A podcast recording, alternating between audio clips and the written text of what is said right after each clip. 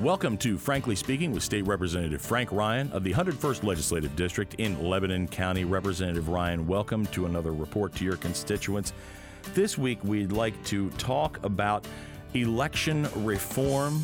We'd like to talk about the idea that people have lost a little bit of faith in the process. We'd like to talk about our Auditor General's report on the elections and why it's so important for people to stay involved, stay engaged, and really tackle this issue and move forward so that we can trust what we're doing as a republic. Frank, what is going on here? What kind of things are going wrong, and what remedies are there? Chuck, this is probably one of the first times in my life that I've seen an election as contentious as this, although when I've talked to other of my friends who are the same age, indicated that when the 1960s were going on, this same type of debate was going on. I happened to have been relatively young at the time, although I never thought I'd say that. I was only 9 years old in 1960. But apparently there have been a series of elections, and we know the Bush v. Gore election was obviously contentious. But we've had a situation where people's faith and confidence in government has been shaken in so many different respects. And quite candidly, I somewhat understand it. But what my hope is that we can appeal to the better interest of all of us to work together to craft some meaningful solutions. This election process, and I've been on state government committee for the 4 years that I've been in the House of Representatives so far, and the state government committee is typically the committee that would deal with elections and election reform. And what we found as a result of the 2020 election, and candidly, the Auditor General's report on the state uniform registry of electors, the SURE system, is enough to make anyone pause and say, we need to fix this system.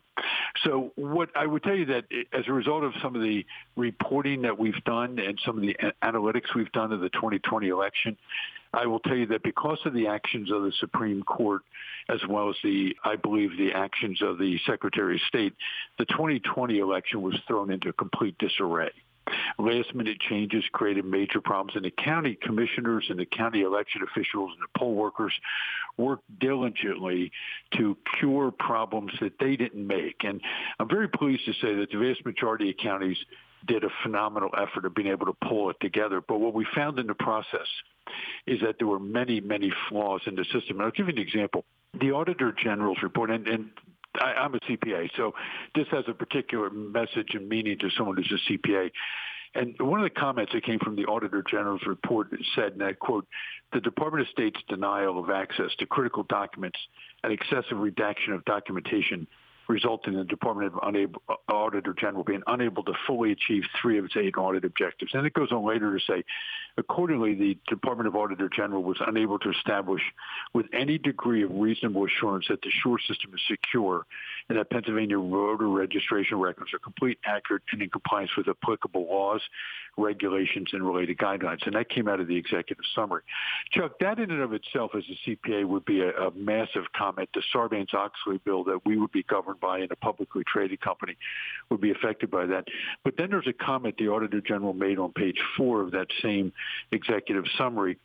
And it said, also, while Department of State requested this audit, and this is a quote, management does not seem to grasp that we cannot properly conclude and satisfy the audit objectives in accordance with generally accepted government auditing standards without obtaining sufficient appropriate evidence, which they have provided to us.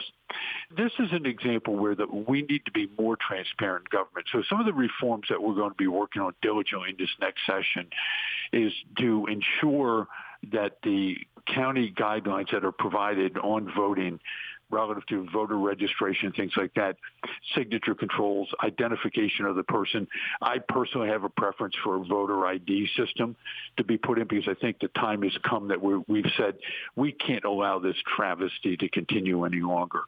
So that's a major concern. And then I think finally the point that I want to bring up that I'm concerned about is the level of public discourse. If we hope to resolve some of these problems, we have to be willing to work together in a civil way. We have to be willing to understand that we need to talk to one another, discuss this with one another, having an open and candid dialogue. And I've seen situations where with people on both the extreme right and the extreme left that have created issues. I know there were problems prior to the election in the fall and in the summer where there was rioting in some of the cities were being looted and things of that nature.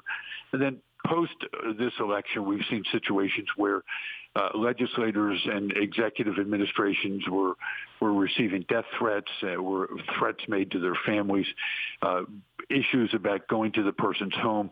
None of those are supportive of getting the overall objective accomplished, which is something that we all want to do. So I would encourage people, now's the time to get engaged. Now's not the time to become despondent. Now's not the time to lose faith. Now's the time for all of us to recognize that we're a government of the people, by the people, and for the people. And we need the people to be consistently engaged, not only engaged when it's an issue where they think it might be of life or death significance for them. Our very liberties and our way of life are at stake. This has been Frankly Speaking with State Representative Frank Ryan.